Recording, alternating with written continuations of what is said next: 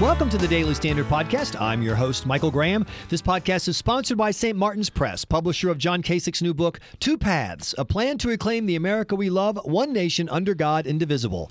Learn more at twopathsbook.com. Mark Hemingway, here is the question for you. We know we now have a special counselor, not a special prosecutor, appointed by the Deputy Attorney General. Is that good news or bad news for the Trump White House? it's like everything else. Uh, we'll wait and see right now. Um, the fact. oh no, no, no! I'm not letting you off the hook.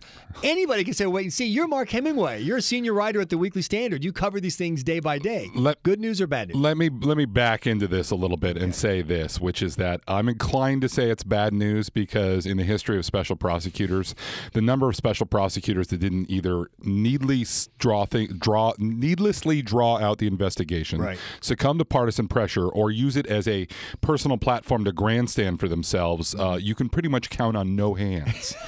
um, so uh, I'm I'm skeptical about the the way that this is going. You know, further, um, I, I think the way you view Trump depends a lot on how you view the Russia investigation. Um, if you think that there's a grand Russia conspiracy out there, you know, of course you're outraged and you're flipping out about it. If you're more in the camp that I'm in, which is to say that um, there isn't too much out there beyond what we already sort of knew about Flynn, Manafort, Page, and Stone being fairly dodgy characters, um, and in the fact that Trump, one of the smartest things he did was get rid of Flynn early on, um, doesn't suggest that there's a lot of there there to the Russia investigation. So what that might mean is that this will, you know, taint the administration and scoop up lesser folks, you know, the way that the Scooter Libby did, Right. uh, got got burned uh, by this that special prosecutor, but it won't actually have too huge effect on the Trump administration, which is already crazy and already hated. Now, on one hand, if you're congressional Republicans or you're Trump, what you, you the best case scenario here is you hope that the special prosecutor acts honorably and quickly and um, deflates some of the pressure out of the the Russia balloon that's been building. Um, be, you know, in that way, if Democrats say take back Congress or whatever, they're not going to you know drive to impeach Trump. But who am I kidding? If they take back Congress, they're going to impeach Trump no matter what. Of course they are, absolutely. Uh, and we'll get to that question in a second. But I want to back up because uh, when you look at the history, we're in, we're in kind of a new era. The independent prosecution prosecutor law that we had in effect was allowed Right. to uh, to expire because Democrats are horrified by what it did to Bill Clinton. Republicans were horrified by what it did to uh, uh, Caspar Weinberger and others before that, and so they just said, "There's this. We need. We, you don't need any investigator who doesn't answer to somebody." So Right. having a special counsel appointed inside the DOJ. The the downside is that people who want to think this is a conspiracy, no matter what, are going to say, "Well, he still works for you know Rod Rosenstein, so what difference does it make?" But I think a lot of people are going to look at it and go, "Eh, "Okay, I mean, he's Robert Mueller. He's got a reputation. He's got something going." The second thing is, Trump had dug this hole so big between the firing of Comey and then the tweets and the, the attitude, and he's still, you know, this is a witch hunt. that anything that takes the the the focus away from the White House and on this other thing out here, this you know, this independent counsel thing, that's good for the White House. I, I think that, like I said, there's an argument to be made that that is uh, the case, um, and they should just embrace it. I mean, if Trump really believes, and he seems to believe, that there's nothing there that can hurt him, you know, he should just, you know, tell them to wrap it up. But again, you know, the, this was sort of lost in the discussion over the firing of Comey. You know, when Trump gave that interview the next day, and everybody was freaking out about him confirming he did it in a fit of pique. Well, he didn't actually do that. He actually specifically said, he said, "Look, I know that this might even draw out the investigation further. I just think it's the right thing to do because Comey had proven himself incompetent." Um, which was the you know you can disagree with that, but that was the argument he made. And I don't think and one of part of the freak out over the Comey firing was was so bizarre because it's not like firing Comey was going to make the investigation go away. It's not like Comey was the sole guy behind it. And further, Right. because Comey um, was now a private citizen, you know, he was free to start leaking immediately to the press, which it looks like he promptly did. Right. All this damaging stuff about Trump. So, um, you know, I think that people really reading into Trump's motivations for firing Comey and and and the justification for the special prosecutor making it into something grandly conspiratorial are, are making a big mistake. To me, the uh, choi- decision do you have a special counsel is yet another Hillary versus Trump choice that we seem to be trapped in now, Right. which is you get two awful choices, and you're just trying to pick which one is the least awful. There was no win here. But do you agree with me that when people say, particularly, I, I hear this a lot from uh, Trump supporting conservative Republicans, many listening to the Weekly Standard podcast here, and they say, why can't people get behind Trump? Why can't you support Trump? My answer is, well, because no, these errors are him. The only way I could help President Trump it would be to steal his cell phone and slash his vocal cords. He's the one who seems to be generating 95% of his own grief. Do you agree with that? I do and I don't. I mean, obviously, his temperament and the way he handles these things and the stupid tweets or whatever, like he needs to knock that stuff out because what it does is it makes it hard for people to see potentially other motivations. Like the big thing with the Comey firing, I kept ra- had a hard time wrapping my head around was why do it the way that he did, Exactly. which was you know it was abrupt, it was mm-hmm. disrespectful. You know, he heard about it on the news, et cetera, et cetera, and then it occurred to me if you're worried about leaks emanating from the FBI, and if you're worried, I think we now know with good reason that maybe Comey was involved in some of those leaks, rushing off to go through the proper protocols in the Justice Department Right. to you know do everything the right way um, was maybe not the best approach if you're planning on firing Comey, because you know then the people would have rushed to the New York Times and and, and planted rumors that he was asking for more resources for, resources for the investigation, doing all kinds of things to undermine the, the, the this transparent motive you had to fire the guy, which is that he was incompetent and lost the trust of both the American people and Congress. So um, you know, it actually kind of makes sense that he would have he would have done it that way, as crazy as it was. You know, um, you know, again, I realize here I'm rationalizing here to a certain extent, Right. but I do think it is true that. The Trump administration, to a certain extent, is trying to take on the swamp, and that is a very hard thing to do. And he keeps getting dragged down into that swamp because he's doing things differently. I'm with you on the idea that he has to play a different game because he's never forget getting a fair shake from the media. He's not going to even get a shake. I mean, they're just not. They have their own storyline, and it doesn't. It, the facts just will not penetrate that storyline. So I agree with you there.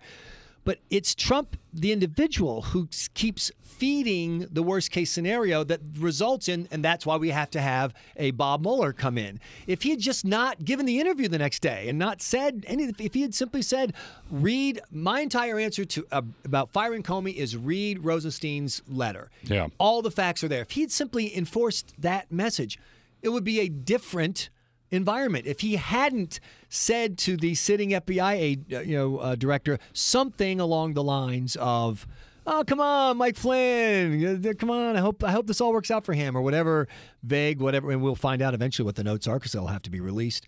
If he just not done those things, it would be a different uh, conversation right now, wouldn't it? Oh, I agree. Um, we are definitely in a place here where Trump is not getting the benefit of the doubt that normal presidents would get. Um, I think that that the alleged breach of classified information with the Russians is a good example of that. Right. I mean, we have anonymous sources running to the Washington Post, the same paper that you know, two days earlier blew an anonymous source scoop on you know Rosenstein Mm-hmm. himself resigning, as you just mentioned. Uh, and then we have General H.R. McMaster, a three-star general who is respected as heck, and in fact, I believe his book on the Vietnam War includes extended discussions on when it's appropriate for people to resign, you know, to make a statement Right. about abuses of power that is taught in military schools, standing up in front of the American people and saying, I was in the room, it was not a problem. Right. You know, granted it's qualified for all kinds of different reasons it's classified, but but he was making the case forcefully and people were like dismissing H.R. McMaster on Mm-hmm. Right. this. I think that, you know, uh, I'm sure in fact I'm sure there are protocols for this. I you know, the fact of the matter is classified information is discussed between heads of state and I'm sure it's not the first time the president has said something in a way that, you know, caused, you know, them to run something up the flagpole at the NSA or CIA. Um, but, you know, when Bush did this, when Obama did this, when Clinton did this, you know, and the National Security Council people called up and said, look, just so you know, but it's probably okay. They just, you know, shrugged and said, whatever. But because it's Trump, he's demonstrated he has a temperament problem and he can't be Mm-hmm. Trusted. They're not going to give him the benefit of the doubt, even when someone like McMaster is standing up for him. I agree with you. And in many of these stories, you can see the normal person, non uh, venal explanation for what happened. You know, Trump talking to Russia and trying to cajole them, and maybe he cajoled one cajole too far. A uh, kind of uh, schmarmy conversation with the FBI director about a guy he liked, none of which leads to a conclusion that the guy was being nefarious. But- right. But the fact is, the guy keeps being incompetent. And the, this is my last question for you. Trump is going to stay Trump no matter what Robert Mueller does. It's, do you see a storyline going forward where things improve, or is this as good as it gets for the Trump presidency? Uh, at this point in time, it's uh, it, you know again I just have to say wait and see. I mean we have seen moments where Trump has been quite lucid. Mm-hmm. He's been good at, at, giving speeches. I mean if, if they can, can if they can encourage Trump to make deliberate, well previous, mm-hmm. well thought out in advance efforts at communicating with the American people, like giving speeches directly to the American mm-hmm. people, things like that, I think he can be spectacularly effective. If they don't take away his stupid iPhone, I'm sorry, sorry, stupid Android phone, uh, and stop him from tweeting all the time, then I think that's you know going to be a a huge problem for him uh, going uh, forward. Um, but at the same time, again, I mean, I think that it's not like voters didn't know who they were hmm. voting for. I mean, I, I don't know. I, I, don't know. I don't know that they could envision this much uh, turmoil and drama. I, you know what, they had. Let me put it this way: even if they didn't envision it, they had every warning about it. Okay, it's not like that campaign was run smoothly or Trump right. didn't act like a jackass on the mm. campaign. Um, so, it's in some respect, they have to be, you know, liable and they have to own it, rather than simply a bunch of elites in Washington trying to stop Trump from doing anything. Mm-hmm. Um, that's going to cause problems in its own right. So, we need to figure this out. Hopefully, by an election, but unfortunately, we don't have one of those for a while. Well, there's always a possibility that a Democrat may actually propose articles of impeachment on the floor of the House, which I think is a huge mistake because as soon as that Democrat leaves, the Republicans will run in, pass them, send in the Senate. The Senate will pass them, and an hour later, President Mike Pence will be sworn in. Do you? I mean, seriously, isn't that the the out? Uh, no, it's not the out because you have to realize that a, a large enough percentage of the Republican base is so committed to Trump, no matter mm-hmm. what, that it would be political suicide for the party. And at the as same, as opposed to sticking with Trump. um, well, here's the Remember thing. What I said about Hillary versus Trump, and we are a long way away from that happening. When the base abandons Trump, right? Um, because um, that's when you will see Republicans rush to do that. But for now, uh, the fact of the matter is, is that the Republican agenda in Congress has actually kind of been improving in recent weeks as all the Trump drama has been been happening. And lately, Trump hasn't seen his need to stick his nose in everything like he did in the initial stages of of health care and things like that. So um, we've got a long way to go, I think, before the base abandons him to the point that uh, Republican leadership would feel comfortable doing that. Further, like I said, I, I, the drive to impeachment on the left is, is so fever pitched and insane mm-hmm. that like I, I fear for what the Democrats would actually do if they were put in power with it because if you impeach man, uh, someone who actually hasn't done anything other right. than demonstrate a horrible temperament, um, you're setting an extremely bad precedent, and pretty soon routine impeachment of presidents is going to be something that marks the republic as as, as something that we just do anymore. But you know what's not a bad precedent? What? President Mike Pence. That is not a bad precedent at all. Uh, Mark Hemingway, thanks so much for joining us on the podcast. Glad to be here. Thanks so much for listening to this edition of the Daily Standard Podcast. You can find all our podcasts at weeklystandard.com, or better still, just subscribe to them at iTunes or Google Play by searching Weekly Standard. When you subscribe, you'll never miss an episode of the Daily Standard, including our special features, The Confab every weekend and Kristol Clear every Friday. Plus, you can leave reviews of the podcast and let people know that you found content that you enjoy. Don't enjoy it? Have a question, comment, or complaint? Just email podcasts at weeklystandard.com. Thanks again for listening. I'm your host, Michael Graham.